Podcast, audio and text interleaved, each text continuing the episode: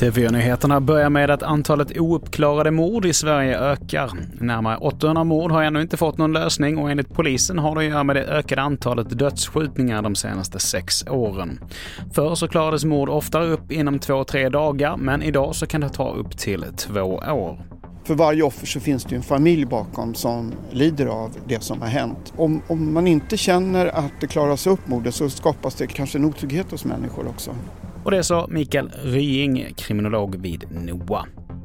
Och tågkaoset för de 400 passagerarna som är på väg till Luleå fortsätter. Tågen som vi tidigare idag rapporterade om lyckades fortsätta sin resa efter att ha suttit fast, men nu har de ännu en gång fastnat i en backe.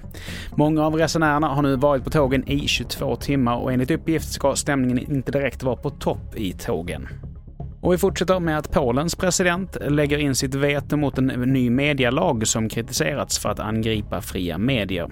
Den omdiskuterade lagen som skulle skärpa reglerna för utländskt ägande av polska medier har godkänts av Polens parlament, men som nu alltså stoppas. Och Stockholmsbörsen har stigit under eftermiddagshandeln. Strax efter klockan tre så hade OMX-index stigit med 1,2% vilket är bättre än många av de stora europeiska börserna. Vi fortsätter med att enligt en ny analys som Försäkringskassan gjort så delar kvinnor i samkönade par mer jämställt på föräldrapengen. Detta gäller även högutbildade i högre utsträckning, men oavsett utbildningsnivå så är det samkönade par som oftare är mer jämställda. Det rapporterar Aftonbladet. Och till sist, pandemin fortsätter att dominera årets nyordslista som presenterades av Språkrådet och Språktidningen.